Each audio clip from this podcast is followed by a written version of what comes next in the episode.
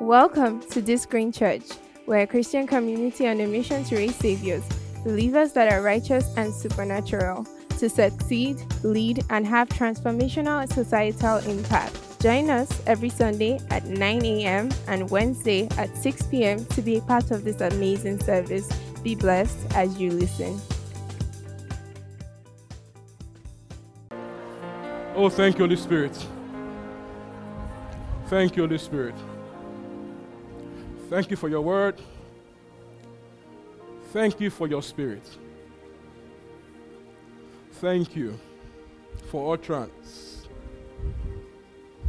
Utterance is a word in season for somebody. Thank you for utterance.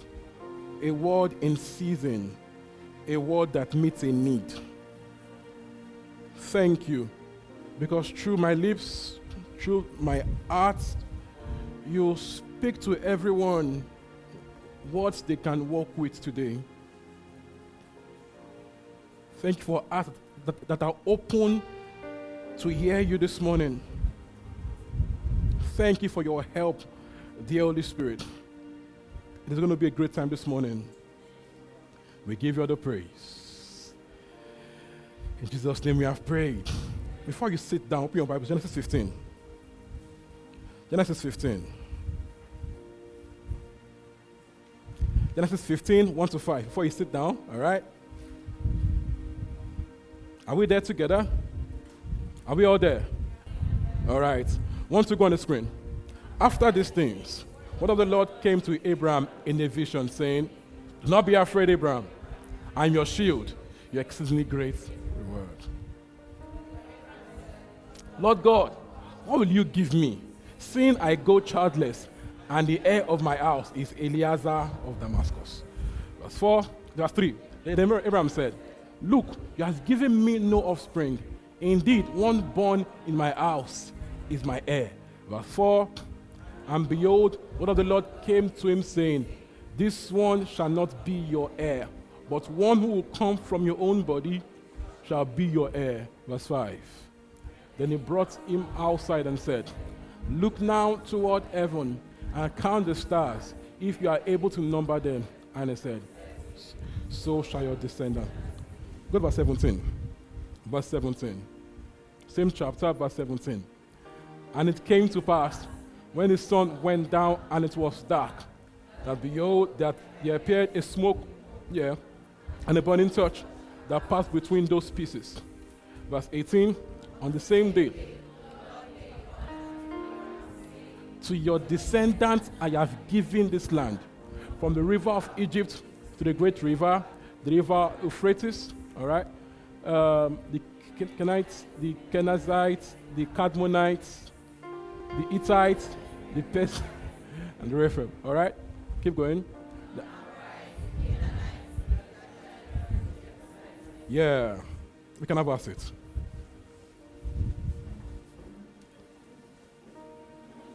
Glory to Jesus. Hopes of tomorrow. Okay. When we released that title, there was argument on our group, leaders group, on how correct the grammar is. Okay? We have some grammar police in this church, grammar police. They like to, it's good. All right? So, hopes of tomorrow. Is it correct? Is it not correct? Like, okay. Hallelujah. All right. So, God spoke to Abraham. And told Abraham, Abraham, don't be afraid. I am your shield. I am your exceedingly great reward. So imagine God coming excited. Father to child, my son, I have you. I have your back. All will be well. I will take care of you. You'll be fine. And your son says, Daddy, what will you give me? I don't have this and that.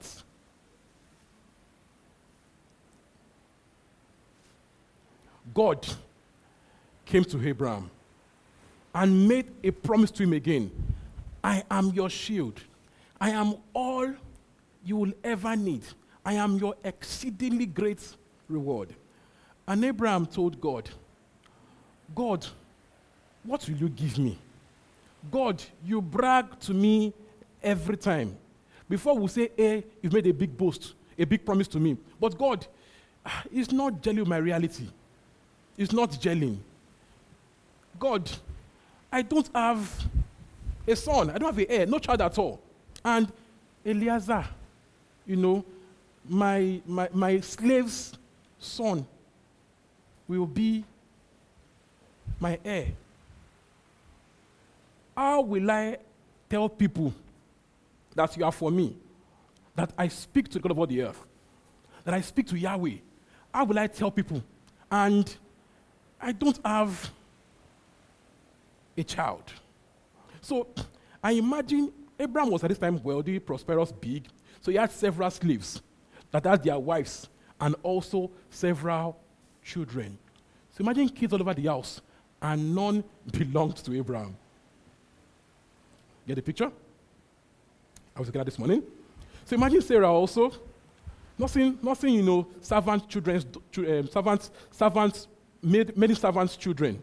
So everybody's giving birth in the house. But none belonged to the owners of the house. So they spend their money feeding kids that are not theirs while wanting children. So of course, Abraham had a big problem. So imagine people telling Eliezer, you know, telling, telling, the, telling the servants that, ah, God doesn't have a child, though. Your son is almost like a child to him. So it looks like when Oga goes, you will blow. That all Oga has is like it's coming to your child. When he dies, remember me, I'm your guy, yo. Hallelujah. So Abraham had a big concern. So God, what will you give me, seeing I go childless? And God felt a bit, a bit frustrated that, Abraham, I speak to you every time about your seeds. That should tell you that I have a plan to give you children. Hallelujah. So God told him, guy, your, your, your, your, your, your mate's children, your mate's child will not be your heir, but one that will come from your loins will be your heir. And next, we're going to talk about the future, about the sinners after him. Abraham was going to say, God, talk about my needs. And God said, no, let's talk about tomorrow. Let's talk about the vision about tomorrow. That Abraham, if you look beyond your need to the vision, my words over you, you realize that your today's needs are not a problem. Now, when you look at what I've st- told you about your future, you will see that having a child is sure because I've told you about your, your seeds after you. Do you understand?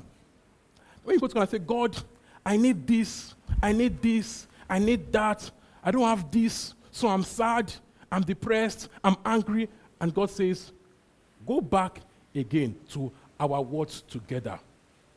You will see that in your destiny, those your needs are already catered for.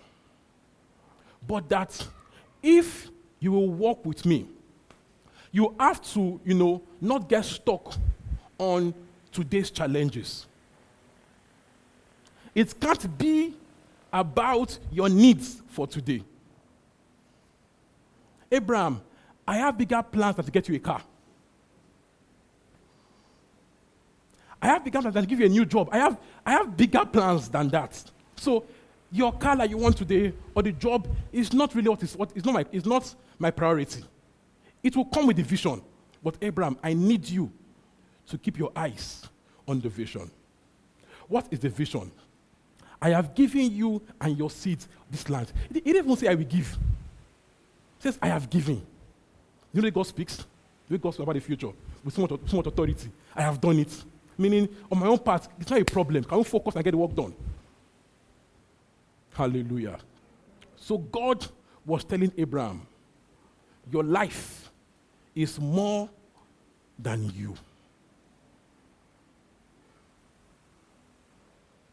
Your life is more than you. And if you walk with God, if you walk with God, it has to stick in your consciousness that your life is more than you. Otherwise, today's pains will break you. Make you compromise. Make you cut corners. Your life is more, is more than you. God tell Abraham over and over and over again. This is about your seed, about your descendants. This is more than you. So tell your neighbor, my life is more, is more than me. Say it properly with, with conviction. My life is more than me. People that live for themselves alone do not ever make the best of the blessing. They don't make the best of the blessing over their lives. God does not endorse laziness. God doesn't bless laziness. James four says, you ask not, you, you ask you ask not, so you have not. And when you ask, you ask for selfish reasons, so you don't also get it. Meaning that if my life is about myself, okay, alone, I don't get the best of my walk with God. That my, my, my, my, my deeds today, you know, should be seen as affecting others and people that will come after me. That today's actions and inactions will affect someone's tomorrow. Are we still together? God was telling Abraham, where you stop today is someone else's beginning point tomorrow. So I need you to build with tomorrow in mind. Okay, so let me now do a backtrack to Wednesday service to show how we got to this particular conversation today. Okay, that somebody's ending point is someone's starting point. That what you do today with your life and goals and vision will be somebody else's starting point tomorrow. one twenty-five. one twenty-five. one twenty-five. Hallelujah. All right, one twenty-five.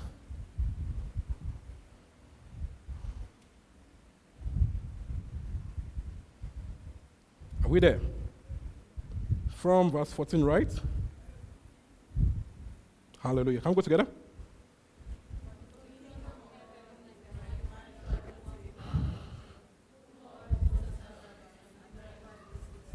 Okay. And to one, he gave five talents together. To another, two. To another, one. To each according to his own ability. And immediately he went on a journey. Then he who had received the five talents went and what? Traded with them and made another five talents. And likewise, he who had received two gained two more also. But he who had received one went and dug in the ground and hid his Lord's money. nineteen, after a long time, the Lord of those servants came and settled accounts with them. twenty, so he who had received five talents came and brought five other talents, saying, Lord, deliver to me five talents. Look, I have gained five more talents besides them. twenty-one, his Lord said to him, well done, good and faithful servant. You were faithful over a few things. I'll make you ruler over many things. Enter into the joy of your Lord. Okay, twenty-two. He also, who had received two talents, came and said, yeah, I have gained two more talents beside them. twenty-three. His Lord said to him, well done, good and faithful servant. You have been faithful over a few things. I'll make you ruler over many things. Enter into the joy of your Lord. All right? Read it well. They went to school. I'm sorry. twenty-four. Let's read it better, okay?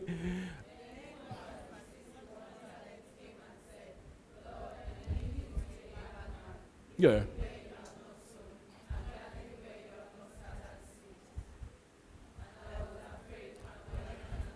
Whew.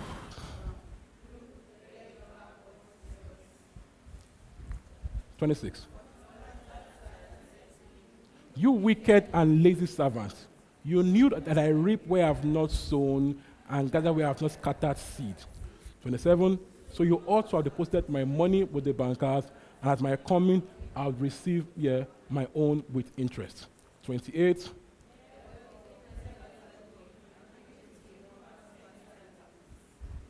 for to everyone who has, more will be given, and they will have an abundance.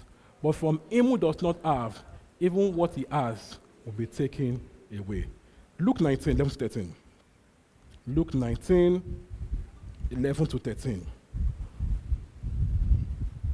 One to go. Okay, same story, okay, same story, okay, different authors, different accounts of the same story, all right? One to go. He spoke another parable because it was near Jerusalem and because they thought the kingdom of God would appear immediately. twelve. Therefore, he said to them, yeah. So he called ten of his servants, delivered to them ten minas, and said to them, do business till I come. Okay, so background story, right? Um, this was days of, of Roman occupation of Israel. So they were under Roman colonization. You know, so they were sort of not free in their own land. Okay? And Jews, being who they are, are very proud people. They know they belong to God. So to see Romans occupy and rule your land was not funny. Okay? So, of course, they could not be they could not be ordered to be. It was restrictive, it was, you know, oppressive and stuff like that. So they, they were waiting for when the Messiah would come and make everything all right. All right? They longed for the good old days of King David. Okay? When Israel was Israel. Powerful Israel. Strong Israel. With great army commanders like Joab and co. Strong Israel. Not for Solomon's days when there was peace everywhere. When they were the reigning country. Hallelujah. When people come from far away and see how, how awesome Israel was. So they long for the good old days. But they also knew about the future. When the Messiah would come, there is also David's son that will come, you know, and bring back, you know, better days. And this time, his kingdom would last forever. So they long for when everything will be all right. Okay, all by what God would do. They didn't want any work. Just not, not just come now so that everything can be fine. So Christ told them, because they thought like this, that the kingdom will immediately appear and everything will be fine. So he taught them, God's kingdom operates like this. Okay? And he told them, up until, please follow me, that kingdom you're looking for comes, which will come, okay? There's a way to operate the kingdom today. Are we still together? You have told them before in Luke seven twenty-one that the kingdom of God is within them. The kingdom of God is within them. So they should know that already, okay? So we can look forward to the coming kingdom, which is not bad, okay? We must also know that right now, God's kingdom is in the believer. So this is the idea. That instead of just spending all your life waiting for kingdom come, you should begin now to operate out God's kingdom within you. Okay? That with what you have in your hands, you are doing business, you are trading, being productive until it comes. He's saying that you don't still sit here and be praying, Jesus Christ, come back, come back. It will not work. That your job is not to wait for me to come like that, but to be busy working, being productive, living better lives till I come. That till I come, do what you can to make your life better. And those around you also better. Don't stay there waiting for me. Get busy making things happen until I come. He says in, in the parable here, Master came back after a very long time. Meaning, they spent all their lives waiting wait, wait, wait for him to come back, to wait a very long time. If they spend all their lives waiting for him to come and make everything good, they, they will die, okay, and he will not come back. Eh? Meaning that they will spend all their lives waiting and have nothing to show for it. So also for us today, again, waiting for God to come to make everything all right. You might not, you might have gone long, okay, and your children gone also. Amen. Before Christ would come, so that your job is not to wait for Christ to come, but to occupy till Christ returns. This is Christ speaking now to them. Your job is to occupy, get busy, trade, be productive until I come. Hallelujah. So the one that had five came back with five more talents, meaning I work with my five, I made five more. The one with two came back and said, okay, you gave me two, I work with my two, and I made my two become four. Hallelujah. But the one with one came back and said, Master, you are not fair. How could I have only one? My neighbor, my friend, had five. The other had two. You gave me one. So he went and hid the master's money. He was thinking that, you know, the master was about just getting back his own money, not knowing that, follow me, that, you know, whatever they end with, with their resources is still their own. Because one I made five, one I made, one I made, one I made two, okay, he still gave them back, you know, what they earned, and even gave them more. Are you following me? So he gave them many more things because they were productive what they had in their hands. He didn't take from them, he even gave them more. So that your work and productivity is about your life. It's not about God. It's not out to take from you. It's out to give to you. But that guy came and thought, you know, it's not fair. Just, just a wicked businessman. Not knowing that all the while it was about his own life and destiny. Now, he told the master, it's unfair. You gave me just one. You gave me just one. And if you think about it really, it might feel, you know, unfair. That the way life is, some start with five, some with two, some with one. Some people are born privileged. If I like one dollar or Gates, I prefer Gates. All right? And some are born in the village.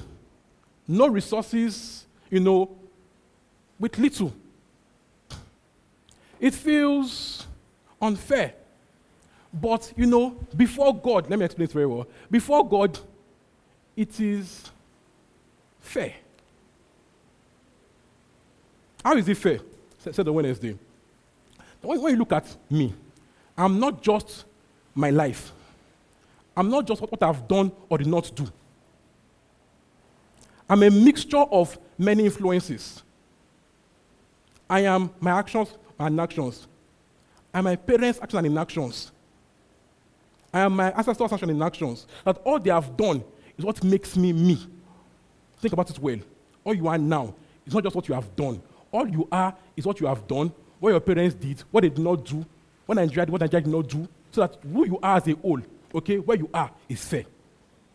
Because who you are is not just what you have done. You are a makeup of influences. Are we together this, this, this morning? So my name is Tolu Ayeni, okay? When you hear my name Tolu Ayeni, it's okay. I'm a Yoruba boy. Let me do this well. So I'm Yoruba. Okay, when you hear Ayeni, it means that I'm born of Mister and Missus Ayeni. So I'm a makeup of what I have done, Tolu, and Ayeni, what they have done in the past that, that affects me today.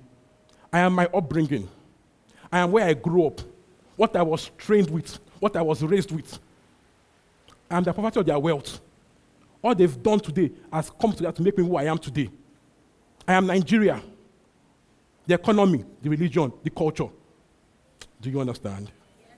So all those things together makes me who I am. So what people did ahead of me has decided who I am today. I am my genes. I am bowed. It's not my fault. Or it's my fault because I am all they did together. Do you understand? So I started with what some people did ahead of me and gave to me. I am Nigerian. I am Lagosian. Meaning that I like speed. I'm always in a hurry. It's my fault. It's not my, it's not my fault, okay? Because I am all these things put together. Meaning that what others did before I had any sense or could make choices affects who I am today and what I start with. It also now means that my children after me tomorrow, okay, will be affected by what I do today. What I choose, where I go, what I become, become another person, the person's starting point. So that if he has five, if he has two, or if he has one, I have each part to play in it. So God was telling Abraham, Abraham, your life is beyond you. People's future and destinies are locked up inside of you. So if you walk with me, you must look beyond your needs today. There's a lot more to your life than what you need today. So if people tomorrow we have hope, it will be because you walk with me, you did right, and gave them something good to begin their life with. So that the hopes of tomorrow, okay, is inside what I do today. People say kids are tomorrow's leaders. It's a lie. Well, it's not a lie too, but we, okay, decide what they start with tomorrow. We can help them with a good head start, or we can make them, you know, crippled from the beginning. Hallelujah. Okay, back to my notes. Are we together this morning? Yes, sir. All right. So, if you walk with God, you have to look beyond today. Think about those that are coming after you and what your choices will have on them. Our mistakes and our good deeds will affect us and our children. You know, Abraham, Abraham you know, took um, Sarah to a, a new country and told them it was a sister before Isaac was born, right? Now, Isaac also told them also, Rebecca, my sister, who taught him how to lie? Where did he get it from? Don't forget that Abraham did that before Isaac was born. But Isaac also learned the same thing, either being by being taught or, or, by, or by observing. But what we do today, you know, affects those that come after us. Jacob was a schemer. His kids were also worse schemers. They killed, they wanted to kill their brother. And like that, you know, an animal ate him. Then I said, okay, that's too bad. That's too, that's too cruel. Let's sell, sell, sell him to another country as a slave. You my point here. A schemer gave birth to better schemers. We produce who we are. We reproduce who we are. And our kids take it even further. Glory to Jesus. So we have to live today with tomorrow in mind. This was still even, you know, these are still mild stories. Let's see David. Second Samuel eleven. Second Samuel eleven. That we reproduce after ourselves. We produce who we are. We produce who we are. We reproduce who we are. This is a good story. All right? Let's go together. I want to go.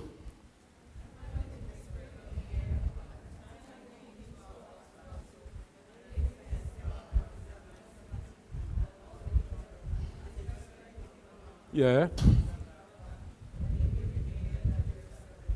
All right, look at this. It was a spring, you know, springtime of the year. Okay? The times when kings go to war. But David sat back and sent his boys to, to war. This is the story of David and Bathsheba. All right? Now, when we read these things, we that, that are yet to make big mistakes, we feel very cool and say, bad David. Amen. But as you grow older, you will see that you are also very fallible. Is that English? Yes. Fallible, a bit fallible, fallible. Okay. Yeah, I want to get your attention. Yeah. All right? Yeah. And when you see these stories, you become less judgmental, you become more, more introspective. Taking to see, am I capable of this mistake? These are mature men, see people's mistakes. You check to see, can I follow like this also? And most times the answer is yes. The answer most times, if you are being real, is yes. So this is David. Fighting from age fifteen, age fifteen. You know, when when, when someone someone at fifteen years old, so if you want to fight like seventeen, it became, it became a word of like age seventeen. You know, so he had fought all his life. He became an adult from teen, from his teen years, fighting all his life. At this time, he was tired of fighting. He was having midlife crisis, tired, bored, asking weird questions. Who am I? Why all these fights? I'm tired. I, I, I, I, I want to rest and just, just chill. I get my point here. So he was there in his house at the time. This story is actually very instructive, okay? Because every word there means something. Every word there means something. They were telling us that if he had gone to fight, this matter would not have happened. But if you have been there before, where you felt tired of, of trying, I've been there before, tired of walking, tired of being a good boy. I've been this all my life. So once you know, our fathers left, some fathers left very early. So you've been adulting since you were a teenager, caring for your parents, for your siblings, you know, just tired of, of being tired. I just want to chill. No work again. Let me just rest and be okay. Now, made, now made us because now you could afford to chill, you could afford to chill. Because now he's king that has raised loyal men. So meaning that he didn't have to work again. He had resources, the people to afford, you know, complacency. Made worse. Amen. So, bald guy went to his house, verse two, roof of his house, verse two. Verse two. Then it happened, look at this, to show us that this is why it happened. Then it happened. That idle people are fertile soil for temptation. When you have no dreams, they are pursuing. Amen. No new visions they are pursuing. No new prayer they are pursuing. That when you are idle, you're fertile ground for temptation. All right? One evening together, I read it well together, that David arose from his bed and walked on the roof of the kings. See, David arose from his bed at a time when kings go to war. It was a vacation. All right? And walked on the roof of the king's house. And from the roof, and the woman was very beautiful. Okay. So, I imagine that as, as a king, he had seen fine women a lot. He's a king, king of Israel. He had seen very beautiful women. But at this time, he was bored, he was tired, he was vulnerable. I've been there. Times when you feel so strong, when you feel so vulnerable and, and weak. You have to be quiet, like, like I don't talking about. All right? So, verse three. The woman was a speck. He saw her, and, you know, she was like, this one is so fine to my eyes.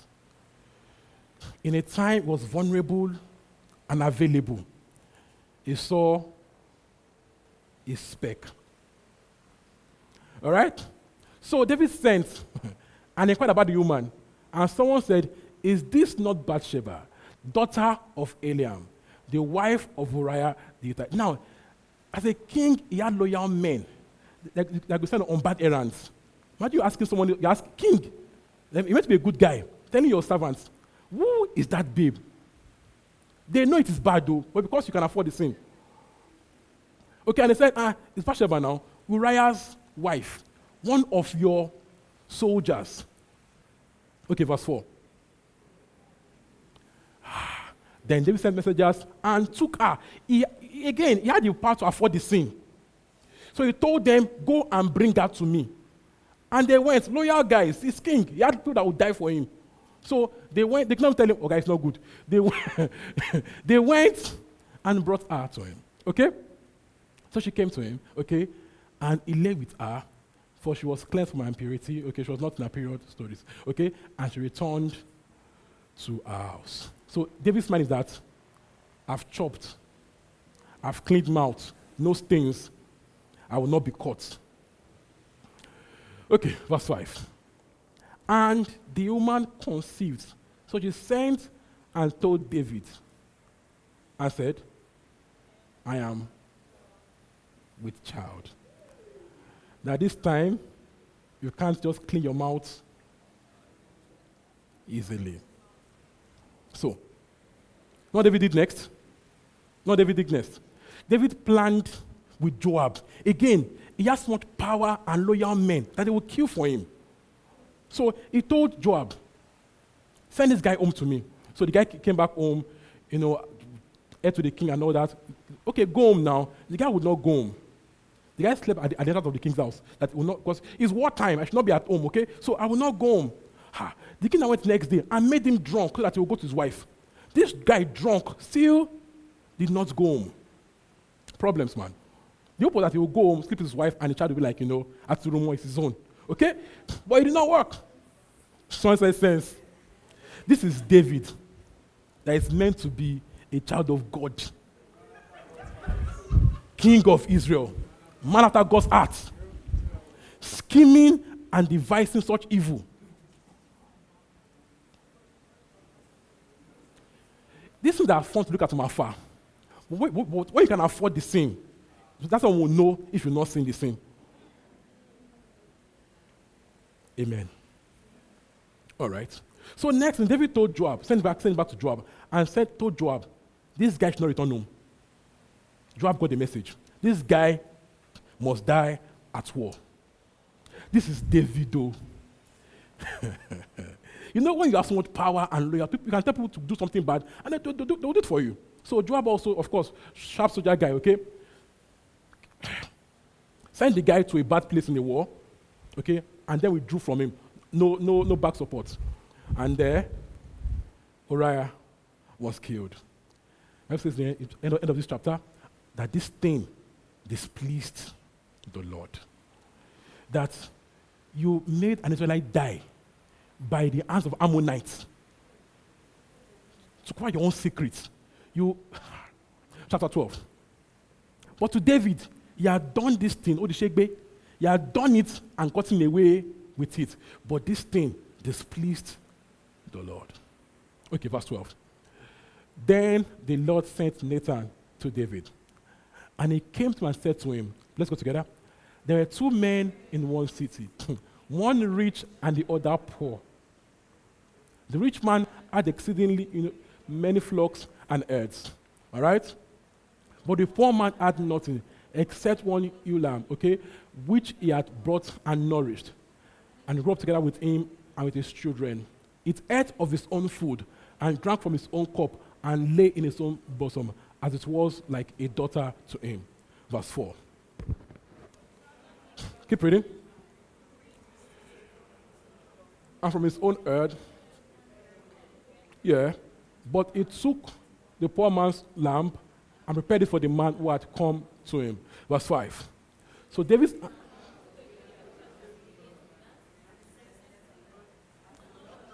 The man who has done this. Can you see how we are? I can see your sins, but I don't see my own. Even when you do what I do, I can see your own clearly. Even when it's like my own, I'm seeing your own. I'm not, and the guy was like, they was like, well, David was angry. He was angry. This guy, I will kill him. He must die. Okay. Verse six. And it shall restore fourfold for the lamb. Yeah, because he did this thing and because he had no pity. Whew.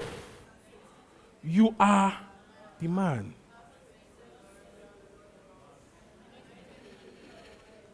And delivered from the hands of Saul. Verse eight. And I gave you the house of Israel, and if that had been little, I'd have. Why have you despised the commandment of the Lord to do evil in his sight? You have killed Uriah yeah, with the sword. You have taken his wife to be your wife and have killed him with the sword of the people of Ammon. Now, therefore, the sword shall never depart from your own house. Because you have despised me, I have taken... Verse eleven.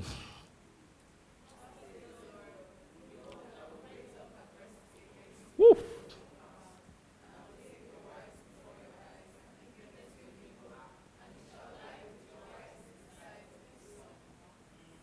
For you did it secretly, thou do this thing before all Israel, before the sun. Now, before you go ahead, okay, again, when we read the scripture, God is said to do things that prophesied. God is said to do things that prophesied. So it's not as though God made somebody sleep with his wives. Consequence of action, okay? It's not as though God told somebody, oh yeah, you get up now. I'll make you do so and so and so, okay? But that when God speaks like this, God is said to is, is said to, to, have, to have done what, what, what he prophesied or said would happen. Are we getting it? So God did not do it, but God said it will happen. Do you understand? Don't say God now made somebody else to do something. Do you get my point here? God did not make someone do it. God was telling him that this will happen. That what you did will bring problems into your house. So here is David. By this singular act, he opened up his house to problems. But chapter thirteen, next thing, Ammon and Tamar. Ammon raped his sister and sent her packing from the house. Next thing, Absalom planned together, planned and killed Ammon. Same Absalom later on came and said, I will take my father's kingdom. All because David opened his house to problems by what he did. This is my point. Now, what you do affects not just you. It affects those around you. That broken parents raise broken children. Hallelujah. So, when children grow up seeing their parents as hypocrites, they become one also. They become better hypocrites. When children see their parents being something outside, something else inside, they become they begin to despise truth, and their parents also. So that the things we do today affect someone else's starting point tomorrow. That you can, from what you do today, okay, uh, bless your children or wreck them. That you hope or hopes, children, I know when you want it, okay, of tomorrow. And in your actions today. Glory to Jesus. But thank God, because, you know, Solomon, did, Solomon, sorry, David did not stop here, okay? So, that, so you know, Bathsheba also bought Solomon, okay? And I think Solomon now became more deliberate with Solomon, okay? I've messed up with Ammon, with Absalom, okay? But this guy, I want to be better with him, okay? So we now see David, okay? Um, let, let, let's go to, to Second Kings three. Second Kings five, three to five. Second Kings five, three to five. Second Kings five, three to five. Are we still learning this morning?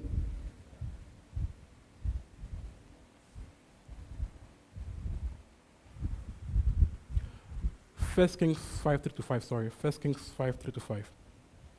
First Kings five, three to five.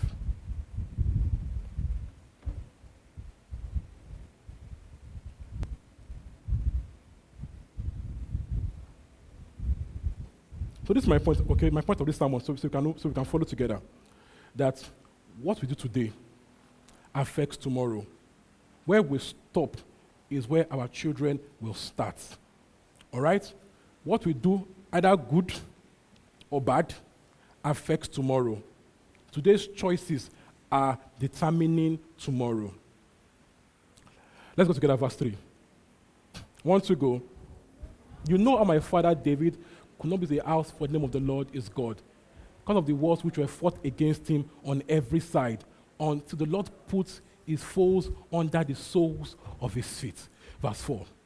But now, Lord my God has given me rest on every side. It's neither adversary nor evil occurrence. Verse five. And behold, I propose to be the house of the name of the Lord, my God. And the Lord spoke to my father David, saying, your son will sit on your throne in your place, shall be the house for my name. Now, in First Kings seven, David wanted to build a house for God, okay? So he called Nathan and told Nathan, I'm going to build a house for Jesus, for, for, for God, right? You know, he had planned everything, he was going to do it. And Nathan told him, yeah, go ahead and do it. Go ahead, no, it's good, do it. But, but Nathan came back and said, no, thus says the Lord, you will not do it. Your son, Solomon, will, will do it. Why? Because you have had too much bloodshed in your hands. Okay, so from this story, David fought wars that made Solomon not, be, not need to fight wars. David fought all the wars and gave Solomon a peaceful kingdom to run. So that even though he could not be the temple for his own wars, for his own bloodshed, Solomon did not need that kind of bloodshed. That fathers can give their children a good starting point to start life with. That now I, I, I can get my, my hands dirty for my children's sake. I build for them so they, so they can, you know, they can they can start building from a higher pedestal. Hallelujah. So David did not only do that. David, you know, prepared all, all, all that the, the, the temple needed, the articles of gold and all that. You know, even received from God the, the, the, the temple download, the design of the temple, and gave it all to Solomon to begin to build. Are you getting me this morning? That fathers, now not just fathers, okay, that we, that choices today will determine where our children tomorrow will start with. Hallelujah. And when we say children, don't just think my own children. For the believer, your children are not, not just those from your loins, but your nation and generation. Hallelujah. Acts one eight, okay, you shall be my witnesses in all of Judea, please follow me, and in Samaria, and then what? Utmost part of the earth. So that my job is not only my children, my job is my nation, amen, my continent, and then the world around. So I should be thinking of how to give my children, those born in my nation, my environment, a better starting point for their future. So I don't, I don't leave myself alone. I live to give them a better starting point. Where we are today as a continent, what, what our fathers did or did not do. What will happen tomorrow is what we do or we don't do. That we can, you know, look beyond our own needs and desires and think about the future. Money being borrowed today from our country, who will pay for it? You and our, our children. That God works with men that will carry a vision that is beyond them. That from where you are right now, you begin to think about the future and the role that God's calling for you will play in that future. What will our kids begin to in the future? Will I leave them broken with my choices, or will I leave them blessed? two thousand nine, you know, God spoke to me, and I wrote down my autobiography to my, to my son. I wrote down, you know, how far we had come, okay, in building a better, a better country. It looks weird to people. When I, when I talk about Nigeria being good, it looks weird, but I heard God. I, I can't say I did not hear God, okay? I heard God. And I wrote it down in that letter. I can't find the letter again. I wish I could find the letter. About how far we had gone and what they can, you know, what they can begin to do to build further. This is how, you know, you should, you should do life. Carry a vision that is beyond you. What will I do with my calling, with my purpose and destiny, that will make those ahead of me have a better life? Out of my today, connect to tomorrow.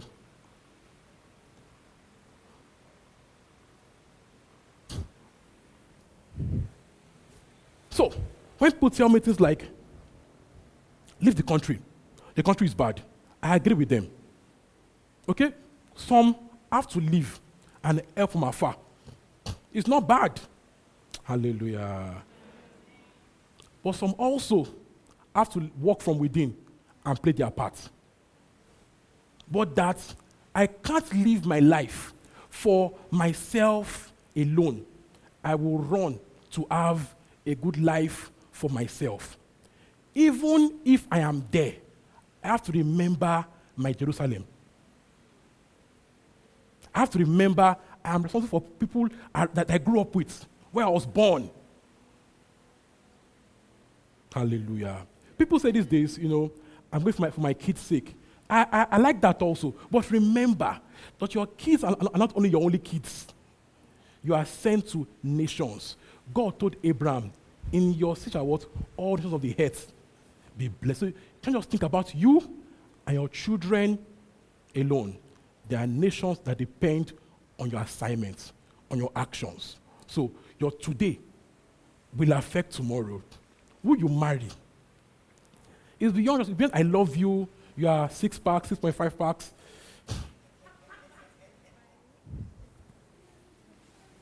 It's beyond the bust and the bomb size. But are these things will affect tomorrow? Can I build a vision with him? Can I build a vision with her? What can we do together that will shape tomorrow? Can we have faith this morning?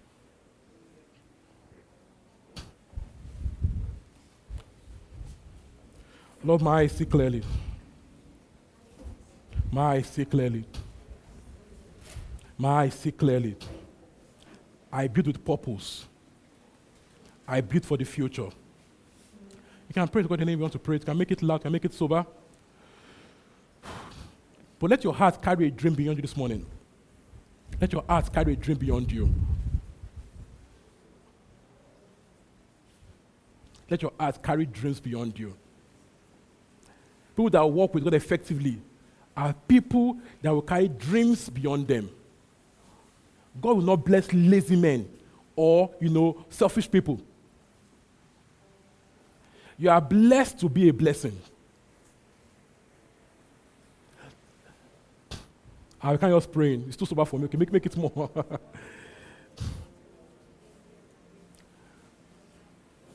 Commit your thoughts, your dreams to God.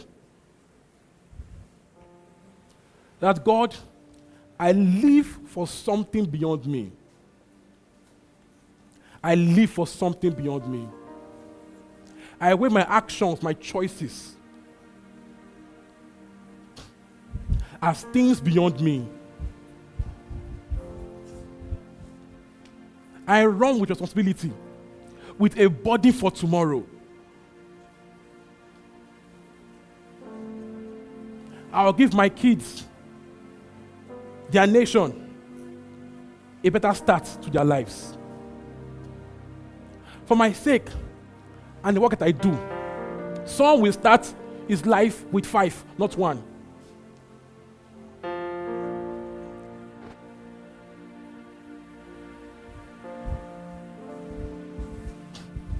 This means, like David, I fight wars. Get my hands dirty sometimes. Dirty in a good way, okay? But I apply myself. I mean, it might be hard sometimes. Yes, David fought wars. Got his hands dirty for the future's sake.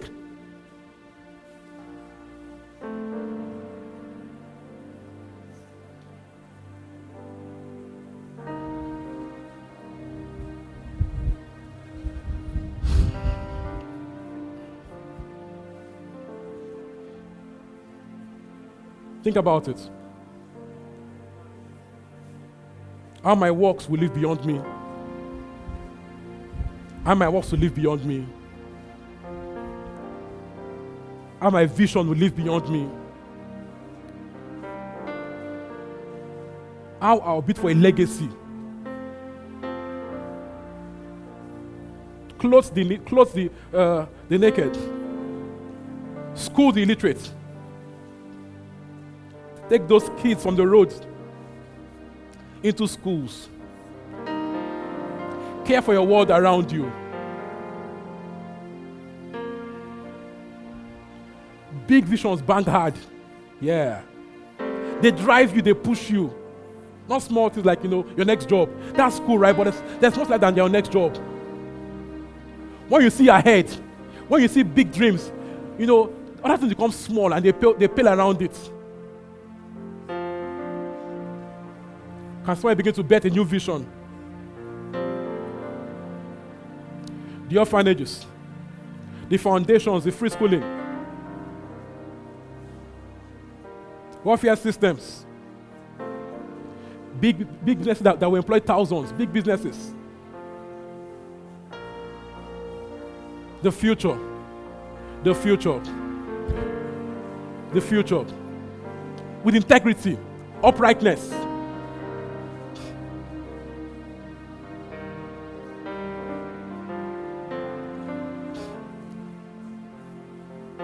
Can someone begin to receive, you know, a vision for politics?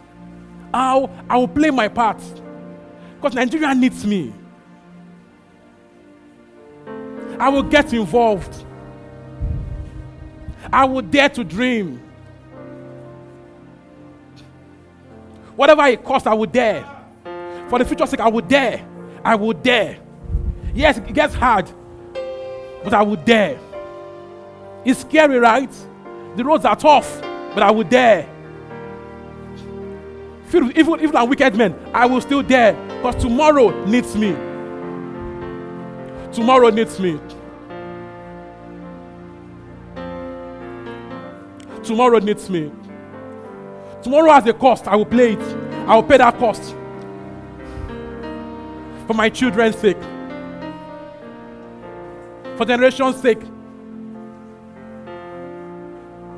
If I love God, I will love humanity. If I love God, I will love people. I will care for their welfare. I will care for where they grow.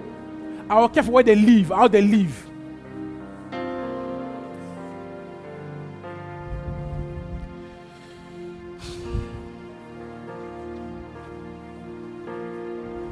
Father, thank you. So, again, back to James. James said, this is true religion. That you care for the orphans and widows around you. And I leave the world, you know, without contamination. The parable of, of the Good Samaritan. Religious men walked by. They did not help. They were busy going to church. Busy going to heaven. I don't care if the world burns. I'm on my way to heaven. But the one that God approves of is the one that sees that the world needs my input. The future needs my input. I will not live for myself alone. My knowing God, my working with God, will bring me resources, grace to play my part to build tomorrow for, for others after me. This is true religion. When Africa and Af- African Christians stop trying to go to heaven or stop trying to break through for themselves alone and see that they'll likely die and go and Christ will not come back, and that this world is ours to fix. That Mandela did not have ten heads. M L K did not have two heads. That men carried visions and betted, you know, what we have today. That is on us to bet tomorrow. That God's grace and power at work in me should count for a big vision. Not only my breakthrough, my needs, my car, my house. That this is true religion. So, if you wonder why the world hates us, it's for a reason. We are very responsible. The church is trying too hard to run away. We should be fixing things and making things happen. So I hope to God that you'll not be like them. That you do true religion. Let the world see Jesus in you. Preaching is talking and demonstrating. If I say God is good, and you show my world God's goodness, the hungry man needs food to see God's goodness, or a job. That is my job to do. Provide the hungry. Maybe I'm hearing God. I be, I'm hearing God. I have His power. I have His grace. I be, we brag it now, man in Christ. I be. So it should show in my visions that I can build something that will feed the hungry, clothe the naked, send people to school, and build tomorrow. You know that people can start with five, not one, because I played my part. So I hope that this drives you. This drives you. Something beyond you. Because your life is more than you and your children in your house. It's the world out there that should see Jesus through your works. Father, we thank you. We give you all the praise. In Jesus' name we have prayed. Amen.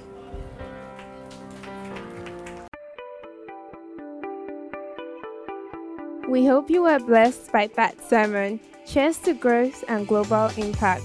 Feel free to contact us via our social media platform at This Green Church, and do join us every Sunday by nine a.m. and Wednesday by six p.m. to be a part of our family. Remember, you are that Savior. You are light and life to your world.